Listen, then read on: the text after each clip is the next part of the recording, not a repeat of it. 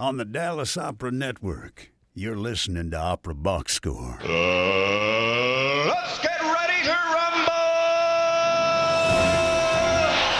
Wherever you are, however you're listening, it's America's talk radio show about opera. It's Opera Box Score. I'm your host, George Cedarquist, joined by Oliver Camacho, Matt Cummings, Weston Williams, and Ashley Hardgrave. All right, this week we get ready for Independence Day by lighting up some vocal fireworks in our great American coloratura competition. Plus, two minute drill, things not so pretty in France or New Zealand.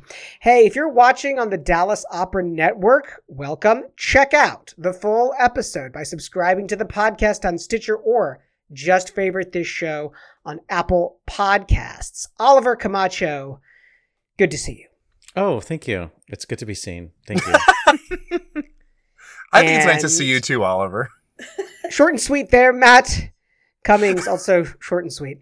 and lo- its hair is really long. He has like a It, it's all. Yeah. I'm trying to. I'm trying Long to tuck and it back as much as possible. Keep it out of my eyes. Back in Chicago after wedding season. Woo. Oh yeah, we Matt- missed you. We missed you last week. Did we miss you last week? No, I was here. I was Oh, just. okay. in No, we didn't Pittsburgh. miss you last week. You don't remember I wasn't my paying contributions attention, so he to the didn't miss you at all. conversation. So. George. So, you know, all I do is create content. People, I, this is like the fourth show that I've done in two days. So Matt's annoyed about the new gymnastics rules. I am annoyed about the new gymnastics rules. The new, uh, the president of the governing body has decided that in order to prevent too many specialists from being a part of these Olympic teams, they're going to shrink the team competition from five gymnasts down to four, uh, which they say is going to also somehow level the playing field between the larger and smaller countries. Because that totally gets rid of like the huge resource gap between USA, Russia, Romania, China, and everyone else. Just really smooths that right over. Plus, they're they're going back to five people for Paris in 2024. They've already decided. So, like, what is the point of all of this? Weston Williams, does the Olympic International Olympic Committee drive you round the bend like it does Matt? I mean, eh, it does because uh, they still have not accepted my uh, application to make a competitive Pokemon card playing a sport. Uh, and I think I would do extremely well in that category. And I, I just don't have an opportunity to get that gold medal yet. So, They're I'm worried about keep the aiming for- repetitive. They're worried about the repetitive stress injuries from all that shuffling. yeah, it, it's really tough on the old wrist. the carpal tunnel. Those insurance rates are just going to go through the roof. Ashley Hardgrave with us as well. Are you also annoyed about gymnastics, Ashley? I'm a little annoyed about gymnastics. I am just currently all things Olympics right now. All I want to do is just watch updates on Olympic trials for not just for America, but other places as well. But I'm definitely Team USA. Very excited. Spent a lot of this weekend watching the track and field finals. Although, my goodness, shout out to the organizers because they uh, they were held in Eugene, Oregon, and Eugene had record breaking temperatures. Not not just the athletes were breaking records, even like the temperatures there. They hit 110, so they had to push back the finals by five hours yesterday, so that they missed the uh, the midday sun. So I mean, hope, that was, hopefully by the time this comes out, that is in past tense because people out there, are, it's not good. they are bacon. Stay The cool other out there. Thing that will be in past tense by the time the show comes out is that England would have played Germany in the round of 16 in the Euro 2020 competition. Let's just get this out here right now. I'm a huge England fan. If you're watching on TDO, you can see the, the flag of St. George behind me. It, it looks like a, You know a what Ku Klux people. Klan flag, but I'm telling you, flag of St. George, No. that's not a George- racist flag. I mean, reassuring, n- George. not any more than the normal amount of colonialism. True, true, yes. Exactly. Here, the nightmare is England having to play Germany. We're taping our show on a Monday night, like always. The match is tomorrow, 11 a.m. Central. I will have my cup of tea. I will be ready. Let's talk some opera. Chalk Talk on Opera Box Score. In America, the 4th of July means fireworks. Here on the OBS, it also means vocal fireworks. Our OBS team has picked four blazing coloratura arias that would be worthy of a U.S. gymnastics team's performance. Each of our team will make their pick, make their case, with me judging their selection on four criteria. Oliver, do you want to set up the criteria for our Yeah. listeners? we're gonna do it in um, on a point system um, totaling 100 points, and George will be keeping score and judging. So you know how fair that's going to be.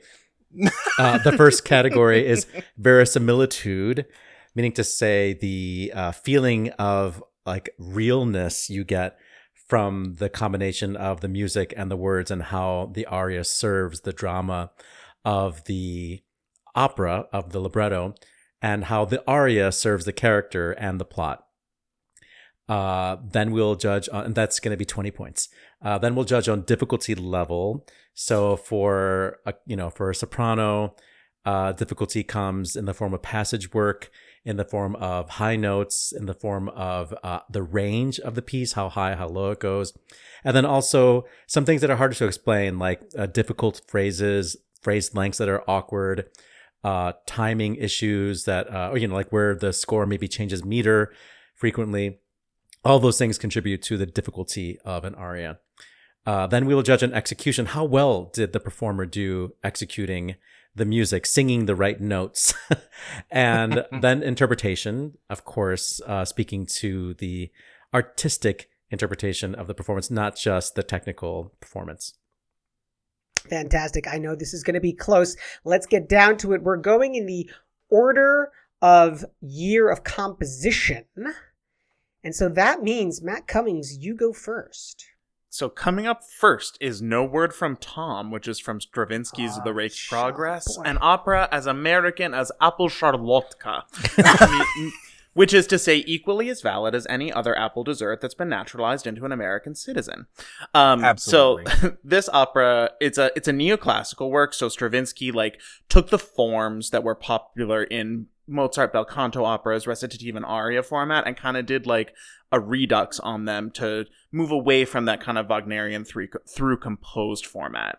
Uh, and so this aria is structured like a bel canto scene with a uh, cantabile and a and cabaletta fast section. Uh, but the but because it's a modern piece, the way that it flows is a lot less like te- I'm I love bel canto opera, but you know you could say that it is tedious, and this is Well, it not. feels very They're much- formulaic, maybe is a better way to say it. Yeah. they're not this is much more compact and the action moves forward really directly from her singing this kind of prayer to the moon to bring comfort to um, her lover fiance tom that's fled off to london in this faustian story uh, and then she decides that she's going to go to london strengthens her resolve and the cabaletta is her saying i go to him. The love will conquer all. Uh, and so the difficulty in this aria is that it has both these really long arching lyrical phrases that are kind of mixed in with these little flashes bursts of bravura. Um, so in that way it, it also kind of harkens back to mozart. It kind of feels like a dove sono except the first half and the second half of the aria are like all jumbled together and they can pop out into fast notes descending scales high notes really at any time rather than like saving all the fireworks for the end um, but also because it's stravinsky like there is a fun little twist and the the counting in this score is so difficult. It is kind of famous. The entire opera, every aria from this opera is famous as like, if you bring this to an audition, your pianist will hate you. And they will probably mess it up. So you better be ready to sing it like with them playing all of the wrong notes, because who can even tell the difference? that kind of syncopation, the the note values change on repetition, but not in not in a predictable way at all uh, and just that balance of flash and those long, long lines. And so, So for your The singer- execution, let's hear about who it's going to be. Yeah, so we're talking about execution and the the best. I'm I'm confident in saying the best performance of this aria is Dawn Upshaw in a live performance of the of this opera from Aix-en-Provence. Uh, the whole aria is on YouTube. Go watch it. She there's a ballerina dancing the role, like mirroring her.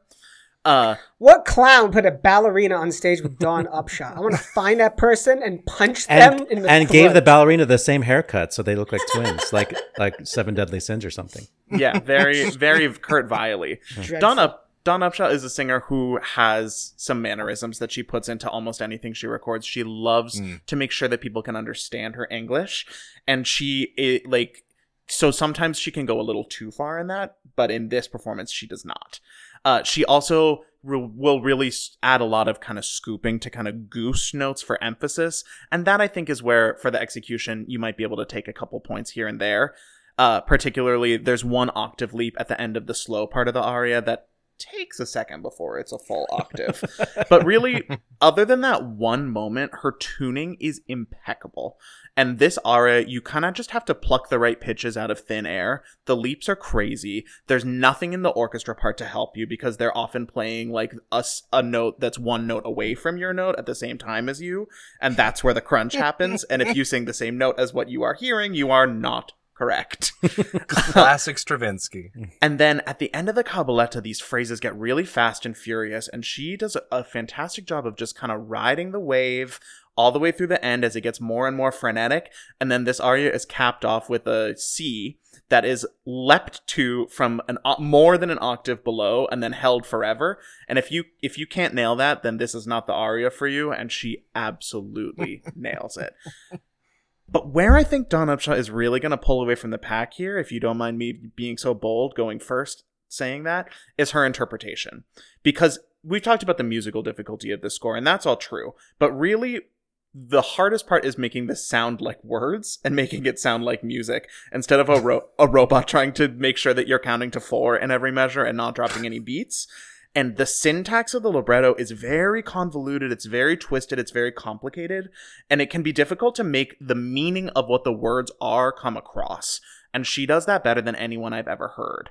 Uh, and she just kind of floats. There's this gossamer quality to, per- to her performance where she has all the nuts and bolts correct. All of the details are there, but she just kind of floats above it. And this beautiful, limpid, like cobweb of vocalism that brings the music to life and it like jumps right off the page and into the audience. And it's so thrilling. Well, let's hear a little Limpid bit. cobweb of vocalism is an extremely good phrase. I wish they'd print on the back of the of the CD. Let's hear a little bit of this right now. If you're uh, if you're listening to the podcast, you're obviously listening to the podcast because you're hearing me say this right now. Here is Dawn Upshaw from Aix-en-Provence.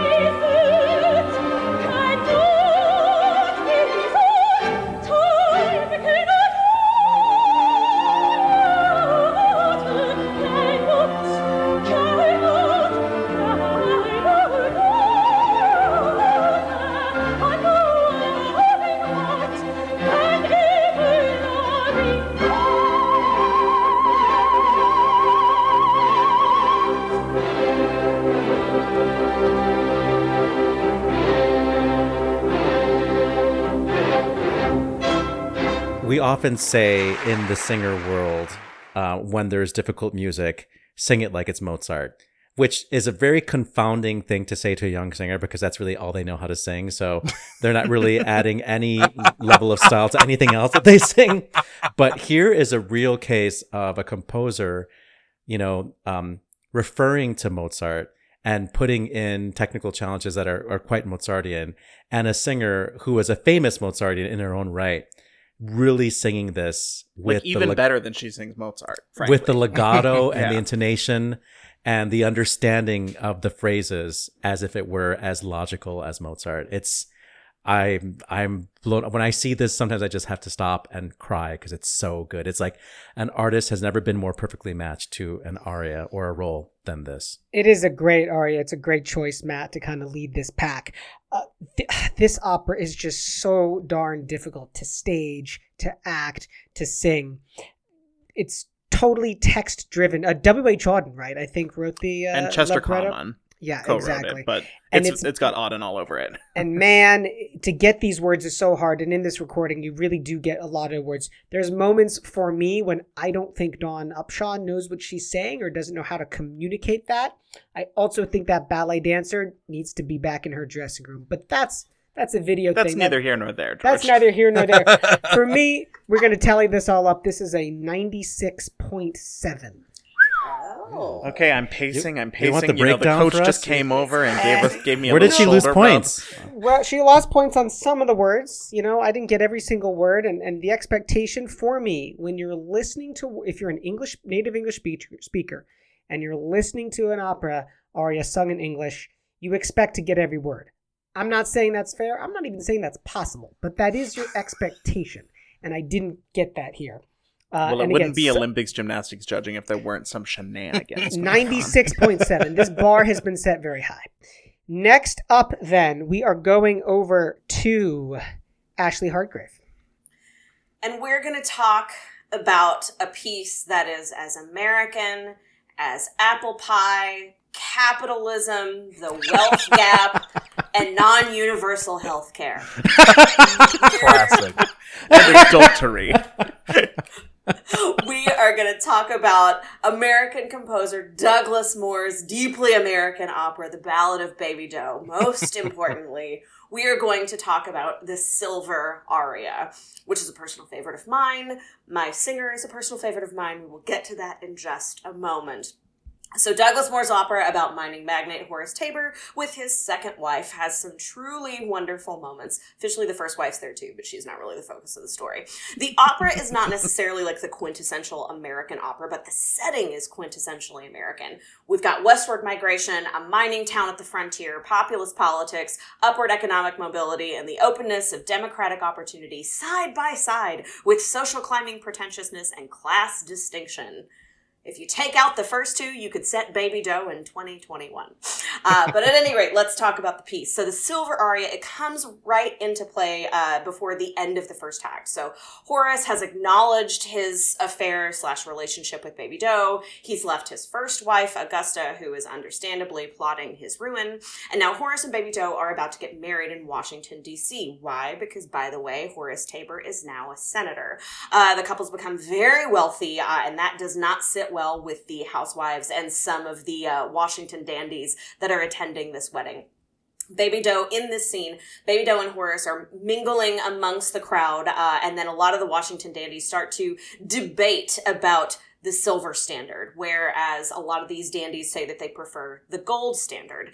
Enter Baby Doe to sing the virtues of silver, how she hopes it's going to hold that country together. It silences the dispute. It turns all eyes to her and to her husband's industry. It's a way for them to make just a little bit more money. Uh, so when it comes to this aria, I know that part of what we're talking about here are vocal fireworks, but sometimes firepower isn't in explosions, but it's in finesse and control and in slow burn. Anybody can splat out, can honk out some high note attempts, but this piece in particular takes a delicacy, a gentleness in its approach, all while appearing completely effortless because all eyes are on you while you're reaching for those B's and those C sharps. Oh, and by the way, you're bouncing back and forth between 6 4 and 4 4, and there is no rhyme or reason. Good luck to you. Uh, the amount of breath control, the amount of support, all of that that's packed into those three short minutes is really, really remarkable. Uh, you don't get a ton of help from the orchestration, and there's not a ton of it underneath you. So I consider it America's Achilles, where you're it's just up to you to carry the whole piece on delicacy. Uh, and nobody represents this better uh, than Douglas Moore's very favorite, Baby Doe, and my favorite, everything. Miss Beverly Sills, Bubbles herself. Uh, in a moment, we're going to listen to Bubbles do the last minute of this aria, and we're going to get a masterclass in dynamics and in technique and in storytelling. Uh, I know we have categories here, so let's talk about those for a second. Verisimilitude, difficulty, execution, interpretation. Correct. Verisimilitude. This is the moment in the opera where Baby Doe, this sounds gross to say, but kind of becomes a woman. She becomes, she matures. This is her first moment of stepping into her, her, what is going to be her new life. You know, she's, she's left her first husband. The scandal is about to break. Ah, there it is. uh, but she's now realizing and understanding what this new role is as the wife of someone who is wealthy and the support that she's going to have to really assume as a senator's wife. So this is her maturation into that character. Uh, so again, verisimilitude, this is that shining moment when she becomes who she's going to be for the rest of the show and all of Act Two. Uh, difficulty, again, this is what I call the quiet storm. This isn't about fireworks. This is about managing control. This is about being able to flip really quickly on some 16th notes and make everything sound absolutely effortless. This isn't about, look what I can do. It's about, look what I can do. It's reserved. It's pulled back. Uh, in execution, this is Beverly Sills. Douglas Moore himself said that Beverly Sills was his favorite baby doe. So, in terms of execution, quite literally, nobody does it better for my money. Interpretation, she is one of the ultimate storytellers of the middle of the 20th century when it comes to opera. Uh, every time that she sings, you hear joy in her tone, you hear joy in her voice, you hear that she legitimately cares about what it is that she's trying to do. So Mm, when we're thinking, when we're thinking, George, about what we need to do in this American opera competition, what's more American? What's more American, George, I ask you, than a Brooklyn born soprano telling the story of a Wisconsinite woman who left her no good first husband to marry a rich second one and become a senator's wife, all set to the score of a composer who is a veteran and fought in the First World War. That is America to me. And with that, I give you a 1959 recording with New York City Opera, Silver Aria, Ballad of Baby Doe, Miss Beverly Sills. God bless America.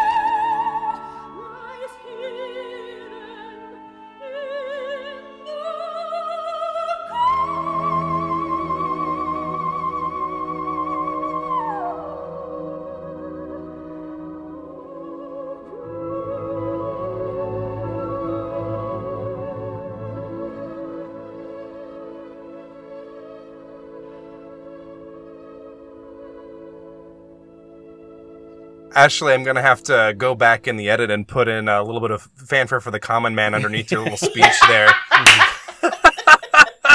That's not by Douglas simple guests as Moore. well. Oh, that's good too. Yeah, yeah. Maybe at the same time. It's it's really dissonant and clashing. Listen, what I what I don't have in fireworks, I make up for in passion and emotion. And, and, and that's your that's your point, Ashley, for the for the Beverly Sills recording and, and for the choice. I, I get that. I, you are such a phenomenal coach. The sad part is, is that the, for me, the coach is never on the balance beam. Sometimes firework power isn't an explosion. It's finesse, control, and slow burn. For me, this is a fizzle. This really is. Ah, I I get I get control. I get that. I get that that's hard and I and that deserves applause. Your patriotism deserves applause, but I don't find any I don't see much interpretation in What? this aria. It's accurate. I get that. I don't find it passionate. And so I'm going to give this a 49.7. What? Sorry. Nope. I got my numbers backwards. It's a 94.7. 94.7. Okay, okay, okay. Dawn Dawn Upshaw's breathing a sigh of relief. I gotta tell you. This, Listen, I mean, listen. this- If I I stand by this pick because if I don't believe in Beverly Sills, the terrorists win. but this is actually what happens, I think, in the Olympics. It's like you have like whatever ten judges, and there's that one jerk from England. It's always the England yeah. judge. Who's like, yeah, I don't get it. Like artistic, smartistic. Like, give me some, give me some leaps. You know, give me some twirls. You know. Yeah. Yeah, it's tough. tough but fair. Over to Oliver Camacho. So the assignment for this uh, coloratura competition was to bring a showpiece to the table. You know, I came to uh, a gunfight with a gun or a knife fight with a knife. I don't know. I don't know my metaphors at all, but like I brought Just the right. naming weapons. Just naming weapons. I Came brought with the a bow and arrow, and damn, he's gonna use it. Quod erat demonstratum. I brought the right weapon to this fight, um, and the right artist to carry that weapon. Okay. We're talking Great. about Lost in this Candide. We're talking about Natalie, Des- Natalie Dessay singing "Glitter and Be Gay." So we all know this aria. Um, this is uh, Cunegonde's reintroduction in the show. We think that she's dead, but actually she's been living in Paris, and she has that age-old dilemma of um, choosing a life of uh, materialism or a life of love. Um, if if she's not with uh, what's his name, Candide. Um, and so Candide. yeah. so uh, here we meet, we re-meet Cunegonde, and this is a showpiece, and it's hilarious, and uh, the music serves this character so well. It's um, flirtatious, it's frivolous, uh, it's melodramatic, it's youthful, and uh, it's just a joy to hear it. It's a real crowd pleaser, and it. Really, I mean, not that Candide is a a sad show or like a show you get bored in, but when this aria happens in a ready a show that's full of fun numbers and great music, this is like it just stops the show, and everybody wants to see is the soprano going to sing a good high E flat, you know? That's true. Which So time? speaking of speaking of E flat, yeah, there are three. Speaking of E flats, uh, there are high notes galore in this, namely three high E flats above high C, plenty of staccati passage work, plenty of fast passage work, uh, a scale down from I forget what note uh, that goes down to the chest voice and then lands in a trill. Um, there is spoken melodrama, which none of your arias have to do. So here the singers also challenged to speak on stage. And sometimes you get like a Sumi Jo or like an Edita Gruberova, whose first language is in English. So it's doubly hard for those Sometimes I want to pluck out my eyebrows during that part. It is just like so awful. I have to say. Um, so we've already addressed verisimilitude and difficulty. We're talking about Natalie Dessay in 1997 in the Glyndebourne Centenary concert, uh, where she was at the just at the beginning of her stardom and where she was the soprano that everybody wanted to hire. And she was gamine and she's always been a great actress. But in 1997, her voice was in on form, like clean, tight, none of the stuff that we see later on her career where the high notes get a little bit wobbly and where uh, the center of the pitch is not always clear, you know. This is like just pristine. She could do everything with her voice. And the high notes are obviously going to be in tune and she can attack them soft. She can attack them loud. She can do guttural attacks. She can float. Like it's magnificent. Uh, her interpretation. So here is her disadvantage in this performance. Uh, it's a concert, so she has to b- make everybody believe that this is happening, and she can. That's even a very fair point, Oliver. This is fr- recording is from a concert. even in whatever she's wearing, like this pantsuit type of outfit, without having to put the jewelry on and having all the props and whatnot, she is working this audience. She's, she's doing everything with her face and with her gestures. It's a master class of acting. Uh, and she does the melodrama with her heavy Westphalian accent. Sure. Um, she sings that uh, final high C coming off of the E flat. Like she starts it with a guttural attack. It sounds very uh, risky, you know, but this was 1997 and she was willing to do that stuff to her voice, which was dangerous, but it's really exciting. uh, she, hol- she holds the high E flat at the end forever. And then she sings a gliss up to a high B flat above high C, which is not in the score, but she does it because back in 1997 she could. Uh, so it's execution and interpretation all in one. It's incredible. And like, I just, I have to say, like, I'm a huge fan of Nelly to say I'm not a fan of the stuff that she has done in the last maybe 10 years, but in 1997, like she had me in the palm of her hands and the audience goes wild in this. And I just want, I mean, let's, let's hear it now.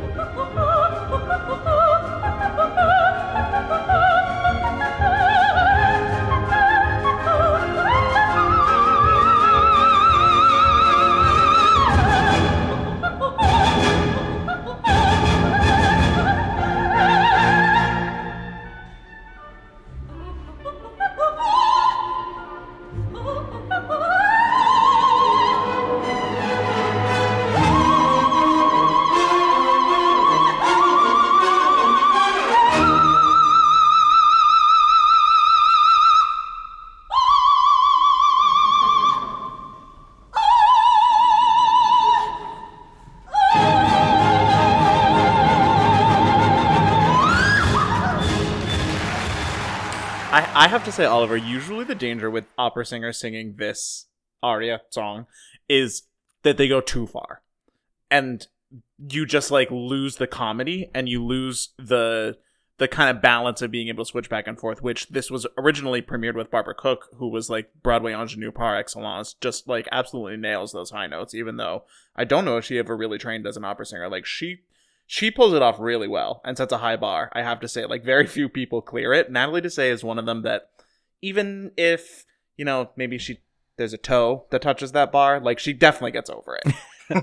it's always on the border of being camp with opera singers doing this, you know. Um, I just want, I one day want to do the melodrama myself. I just feel like we should all get a chance to pearls and ruby rings. oh, how can worldly things take? I say the that to, place to myself every day in the mirror when I wake lost? up.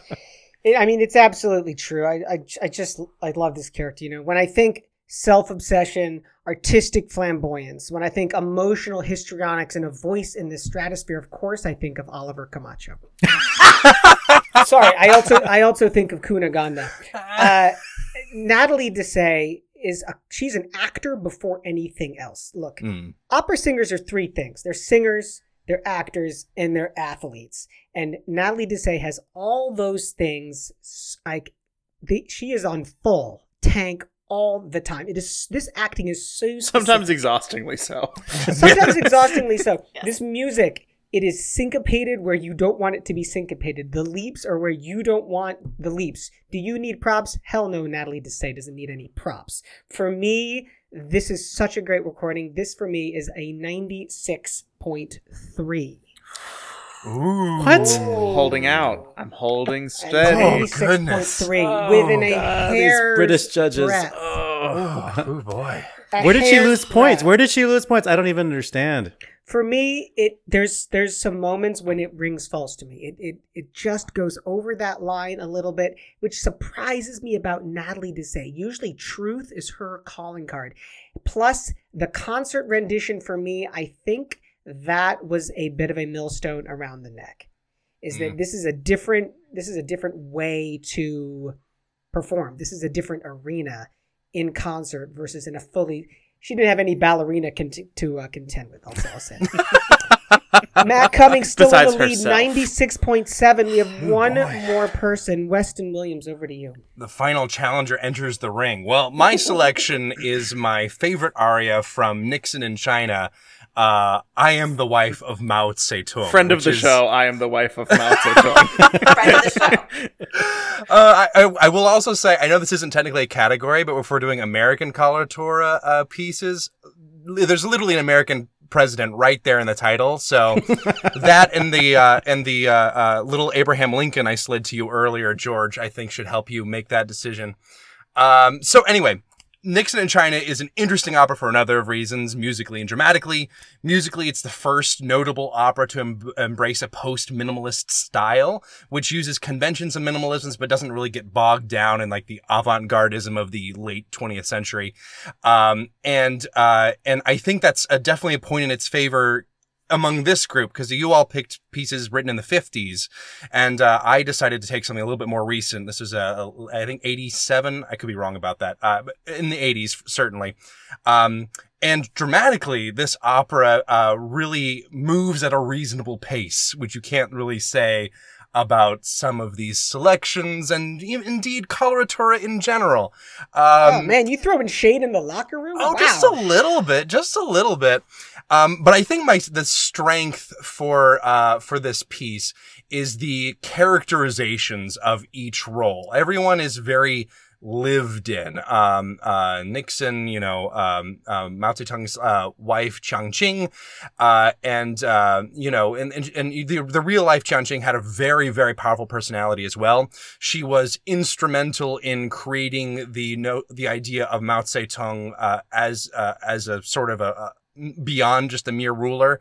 Um, she helped create the cult of personality from scratch, which is something that I think people uh, forget. She was a, a, a, as far as we know, again, this is a lot of filtering a lot through like, you know, Western propaganda here. But as far as we know, she was very politically opportunistic, uh, a very powerful figure behind the scenes and often in front of the scenes as well through her connection to her husband.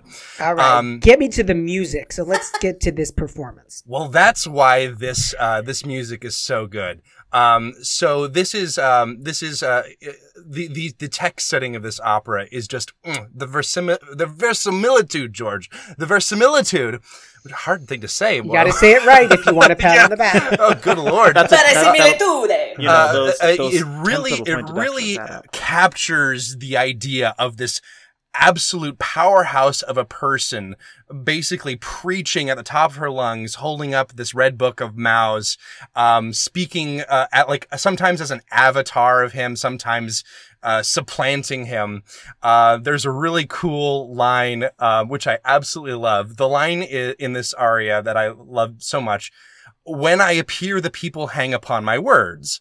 But the way the music is set has that little minimalist uh, repetition, but it repeats in a very unusual way. So the first time you hear it, you you see you hear "When I appear, the people hang," and it's that energy that is captured so well by Kathleen Kim in this production from the Met. I remember I saw this live in HD, and this is, I think, maybe the only time I, after this aria was over, I clapped uh, in the movie theater, which is very embarrassing. I don't You usually pulled do a that. boomer.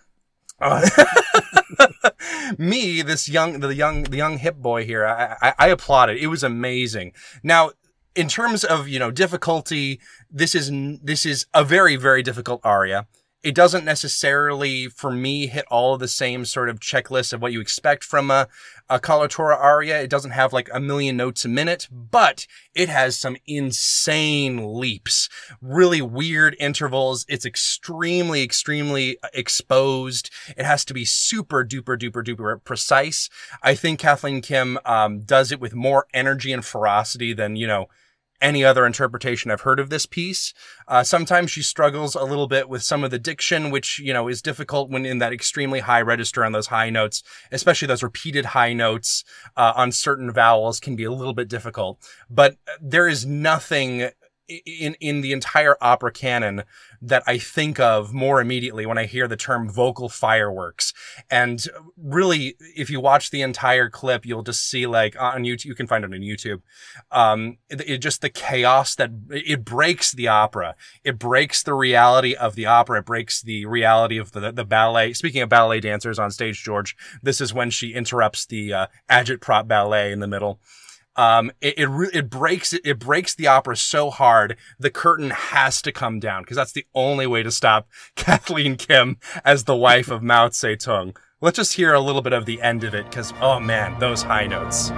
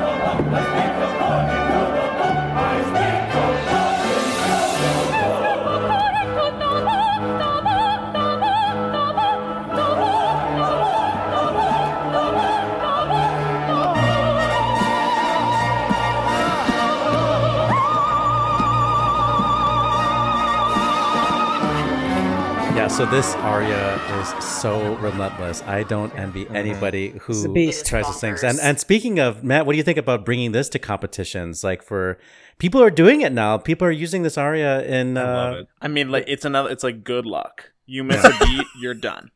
You're Yeah. you will never ever ever find each other. I mean, it's not like Stravinsky either, where like Stravinsky, if you like, you know, miss a note or like a timing, like it sounds just as weird, you know, but it's so exposed. It's so tonal. It's It would so be minimalist. really obvious if it were you wrong. would absolutely know. And I, and I would- I would say like, you know, a lot of the, you know, other recordings of this opera, even like studio recordings, kind of disappoint. okay, let's be clear. in There's parts. only one studio recording this opera. There's, uh, well, there's that's one- true. The other and one's there's live. one That's live. right. Yeah, You're so- right. The Marin Alsop is the is the live one. But uh, uh, a lot of times when you hear this, you'll get to those last couple of high notes, and you'll just be disappointed because even if they've been nailing it up to that point, maintaining that intensity is incredibly difficult to do. It's a stamina thing for sure, and Mm. like it's a throat buster. I don't know how anybody sings that thing. It's It crazy. is. It is. This music is fiendishly difficult. Just like uh, "No Word from Tom" is this neo-classicist style. This aria um, from um, John Adams really sort of makes me think of like quasi-baroque. It's the same text repeated over and over Mm. in large parts, but it has to be given utter specificity and interpretation. I think that Kathleen Kim is absolutely successful with that. I can get like 99% of the words on here and I'm be- and I'm being picky. Um I think the diction is great. I think the interpretation is just spot on for such a hard aria. I totted this up with my numbers. This for me was a 96.8. Ooh. And so by point 1 I Ugh, picked I am the wife of Mao Zedong. God Was bless it the America, ballerina, everyone. George? Was it the ballerina that lost Don? Wow. It was medal. it was I it think was this is reverse bad. racism. I think that George is worried about being called out for being anti-Asian with his uh, Ku Klux Klan flag behind him. You know, so. So we are celebrating our Independence Day Oh my god. by celebrating non-white voices. Yeah, I love saying, that. Oliver? I support that, George. What could be Yeah, more and Mao American Zedong, than yeah. that? Well, And- as and as the person who's going to be serving the uh, as the alternate to the American team, I just want you to know that it's just been an honor to compete and serve my country. And from the mountains to the prairies, God bless America, my home sweet home. Uh, once again, uh, if you haven't already, make sure you subscribe to the podcast on Stitcher. You can also just favorite the show on Apple Podcasts if you haven't done that already and you are one of our podcast listeners. Uh, a couple minutes sports talk before we get into the two You know- minute drill. There's always a chance that Weston could be Nancy Kerrigan, so you'll still Oh! get a chance. Was not prepared for Ouch. that twist. Ouch. Ouch. Uh, well, look, uh, Matt Cummings has always been on Olympic walks, uh, watch recently. Ashley, now you're getting into the Olympics. I am so excited. I am in full Olympics mode. Anytime I have a spare moment, I'm looking at like the new things that are happening and what the new developments are. Uh, there's already been a case of uh, COVID in some Olympians. Uh, somebody from the Ugandan team actually tested positive. They are currently being quarantined with their team. They're not in the Olympic Village, however. Uh, but most importantly, I looked up the uh, the program order and the proposal for what they're going to be doing for the opening ceremony. As you know, Tokyo uh, hosted the Olympics in '64. They considered it completely country changing. So there's going to be some throwbacks to what happened in 1964 to what's happening in 2020 now 2021. But yes, that's all you're going to hear from me in the next like month and a half is just Olympics talk. Two years after those Olympics in 1966, England beat West Germany in the World Cup final at Wembley Stadium. Oh Impeccable God, Here we are. You know, I'll say this Germany has had our English number for years. Uh, Italia 90, we lost to Germany in the semifinals. Euro 96, Gareth Southgate misses the critical penalty against Germany. I was there. That's where this jersey is from. This is from Euro 96. This is for the three lions. Come on, England! Two minute drill. It's right now. This just in. The two minute drill. All right, listen up. Here's everything you need to know about what happened in Operaland this week. The South African embassy is asking French authorities for an explanation for the purported ill treatment of soprano Pretty Yende. Yende was detained at the Charles de Gaulle International Airport, alleging she did not have proper documents to enter the country. Yende took to social media to report the incident, suggesting she had been singled out because she is black. Police brutality is real for someone who looks like me, Yende wrote on Facebook, adding that she feared for her life. Stephanie Blythe is guaranteed to be catching flowers this fall when her alter ego makes an unprecedented role debut as Don Jose in Carmen. The company's 2021 2022 season also includes the Chicago premiere of Mark Adamo's Becoming Santa Claus, that's Chicago Opera Theater, the world premiere of composer Errollyn Wallen and librettist Deborah Brevoort's Quamino's Map, and The Beekeeper, which was written by the Vanguard Training Program composer Wang Lu and librettist, librettist Kelly Rourke.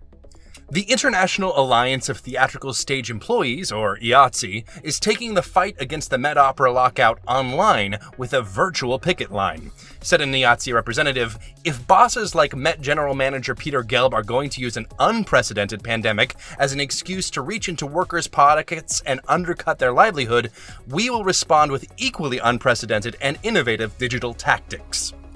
A winner has been crowned in the 39th International Hans Gabor Belvedere Singing Competition, a contest named after the founder of the Vienna Chamber Opera.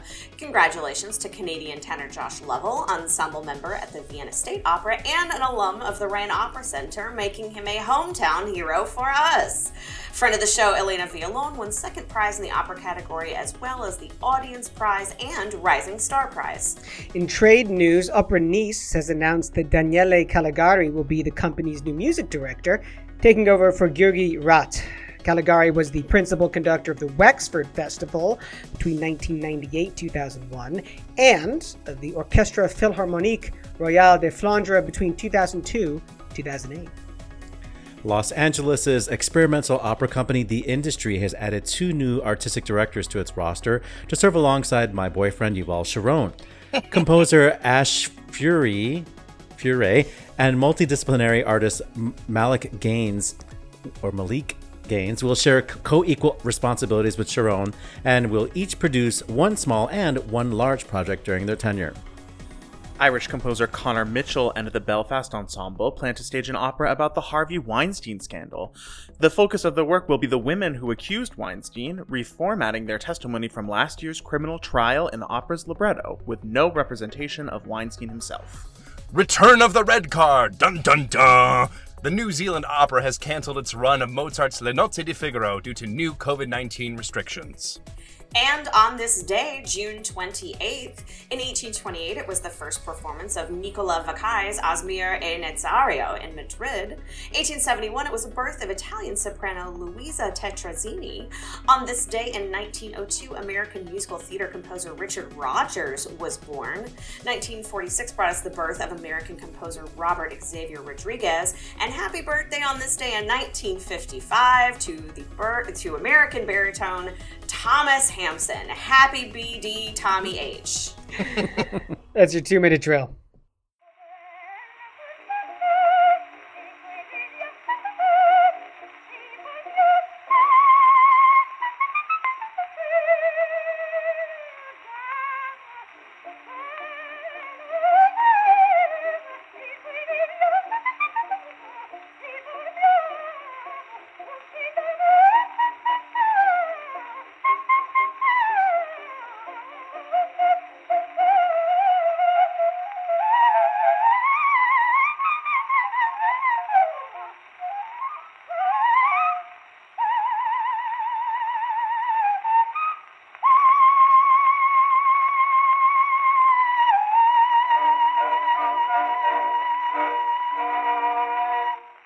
So we cannot talk about coloratura fireworks on Luisa Tetrazzini's birthday without including an excerpt from a time when entire operas were nothing more than an excuse for fireworks.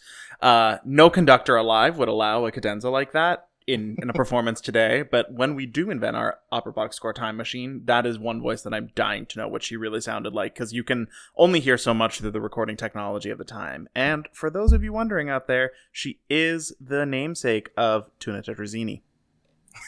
I Turkey, was Tet- wondering. Turkey uh, Tetrazzini. I was going to make a joke, or I thought it might be insensitive, but I'm No, so it's really- glad I it's was No, literally man, it's delicious. Are you kidding me? It's so good. I love tetrazzini. I would eat that every day. Oh, man, if uh, if I'd had access to tetrazzini at the beginning of the pandemic, I would not be able to fit in this closet right now.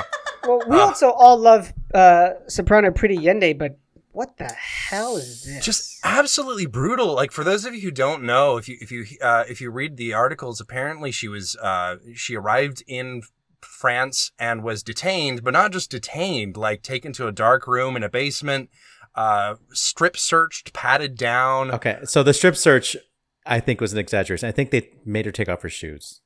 Well, mm, yeah, there there's some like waffling about that, but like you know, it's, at least the the pat down definitely happened, and um, she apparently did not feel safe. Apparently, the officials were not very nice, um, and uh, you, you know, it, this isn't the first time she's been to to France. You know, this isn't the first time she's been in the country. She's been out of uh, uh, out of you know uh, South Africa. This is the kind of thing that's it, it's it's in, some ways it's it, it's an opportunity you know to, to remind ourselves that this kind of behavior can happen to anyone including uh, su- superstars well i mean relatively of course opera is still a little bit of a niche but you know superstars like pretty yende and uh, it it's raised this huge uproar online uh, justifiably so uh, and the French authorities just kind of repeating, "Oh, this is just standard procedure. We do this with anyone." But you know, if that's the case, you realize that makes it worse, right? Paris Yeah, Opera has it's- been it's- notably quiet in this conversation. Mhm. Like you would really I expected them to speak out and I have not seen any kind of like big statement trying to clarify the situation or pacify people who are justifiably outraged about how she was treated or really to stand up for her as someone they hired at all. Yeah, that's true. I mean, and you know, when it comes to France, we want to think of France as this very progressive place, and in a lot of ways, it is. I mean, we've got Macron with his hot teacher wife. You know, there are these lovely people in a lot of ways, but this is also a place where there's a lot of systemic racism that has been built in. You know, you have these things that are happening to people like Pretty Yende. We had all of that dust up uh, last year when they were talking about whether or not Muslim women of faith would be allowed to wear garments that were attached to their Right. religion, and there was Mhm. a whole lot of uproar about that. So, I mean, as as much as we think of of other countries as bastions for racism, we have to remember it happens in France too. Yeah. Oliver Camacho is going to be first in line to get these tickets for Stephanie Blythe singing Don Uh, Jose. Second, I'll be Oh, second in line? Okay, so just some transparency here. We're in Chicago, even though we're on the Dallas network. If you haven't figured out, George is not in England. I'm not in some amazing library of Game of Thrones CDs. The Library of Yeah. Alexandria. I, I am actually in my closet, but that's uh, that's beside the point. So we're in Chicago, and we have watched the transformation of Chicago Opera Theater since Lidiya Yankovskaya has taken over. And, you know, the COVID season was uh, a lot of adventurous work, and it's hard to really draw conclusions about where a company is going with anybody's COVID seasons. But um, they're not shying away from doing things that are very cutting edge and adventurous. And the one time they do like an audience type of, oh, we know this opera, crowd pleasing type of thing, it's completely subversive. It's Jamie Barton making her role debut as Carmen, uh, opposite Stephanie Blythe in drag. Uh, what's her name in drag again? Uh, His- uh, the- lively or Antonio. yeah. it's is so good. So, I mean, there's other things in their season. That Errollyn, Errollyn Wallen is a total composer at the moment, British black female composer. They're doing the Mark Adamo, Santa Claus, being Mrs. Claus, whatever that thing is, you know. Great season, really interesting stuff. But this is the show that's like no F or no poop. Like, I don't know if we're allowed to swear anymore. Yeah. But it's like, you're effing kidding me. You know, it's like, yes, mind explode. I'm going to be there. It's going to be so yeah, cool. we're not we're not allowed to swear, but I, I do second your enthusiasm. I'm also excited for Quamino's map because that's a Pokemon, right? Is I it? don't think it is. Yeah. You're so gonna Zoom take doesn't allow these the jokes to happen as quickly as you think. So, you know, No, I think a the, I think so. the long silence after that was just due to the incomprehensibility of the joke more than the Zoom connection, Oliver. I think that was where we were no, having the no, hang up. No, no, no, no. That's that's that's the Stephen Colbert thing. You just deliver it, you pause, and you just you look to the top, you just a little corner of your screen. While everyone at home is laughing. If that had Yeah. been the same room, there would have been crickets. Is what basically what I'm saying. They sure are. I want to make one more point on something else that's going to make this production revolutionary. Um, I know I didn't volunteer to talk about this, but I want to talk about this part. Uh, is that both Jamie Barton and Stephanie Blythe are people that we would consider to be of extended size. So not only are we gender bending, not only are we allowing these people to tell the story in this way, we are giving people of significant size who, you know, a handful of years ago on an operatic stage wouldn't have been considered the objects of desire or sexualized. This is proving that people of extended sizes can be sexy, can have romantic relationships, are worthy of those sorts of affections when it comes to the narrative within the story. So And- that's another thing about this that I think is And a big deal. Yeah, and particularly for an opera like Carmen, which is so frequently Mm. done with like on autopilot with paint by numbers, sexy, angry, like fiery woman throwing flowers everywhere. And here are my flamenco hands that the choreographer came in to teach me one time. And is this close enough? And like this is not gonna be that. So like no, but Barton is going to be sexy as hell. Mark my Oh, words. absolutely. For sure. Uh, Harvey Weinstein, not sexy. Speaking of not sexy, um, what is sexy though is the idea of putting together this opera. Um, and I also love the fact that uh, Conor Mitchell is taking the the actual testimony from the trial, turning it into the libretto, and more importantly, he's not having any representation of the perpetrator of these actions and allegations. I'm not going to give that guy any more airtime. Uh, so I like that this is happening. I like that he's going to tell the stories of these women who were so brave to come forward. And I love the twist that he's not actually putting in any sort of representation of that person. So, and also the fact that it's happening in Belfast, which is a place that is, you know, no stranger to, to confrontation and scandal. And hmm. the fact that he ultimately wants to bring it to, you know, the literal scene of the crime and stage it in New York City at some point. Good call. this this opera kind of feels like a throwback to like 10 years ago when everyone was doing current events operas like you had the jerry springer opera Yep. and the Yeah. anna nicole smith opera and like the parts where those operas can really work is where they subvert your expectations and your memory and like show you the flip side of something and Yes. there's i mean already in the concept th- we're moving in that direction so like i'm interested to see like how they make how they take advantage of that opportunity Agreed. New Zealand, you were so close. You were doing so well. You were the the first country to sort of survive the pandemic, and now you're getting a red card from us, the OBS. How do you feel? Actually, I think that they're just out of an abundance of caution and they're going to nip it. Yeah. Like that's why they're doing it, you know? That's what I want Hon- to Honestly, hear. that that's why they were the only ones who kind of made it through unscathed. yeah, no, I mean, honestly, under Jacinda Ardern's leadership, that's the reason they've gotten as far as they have. As a matter of fact, I would of like to- I would like to put the red card back in the gra- uh, ground and just pull out a green card for this one. Just a heart. Just a we Just a love little you, heart. Jacinda Ardern. A little we love heart. you, New Zealand. All right, let's wrap this show up. Good call. Bad call.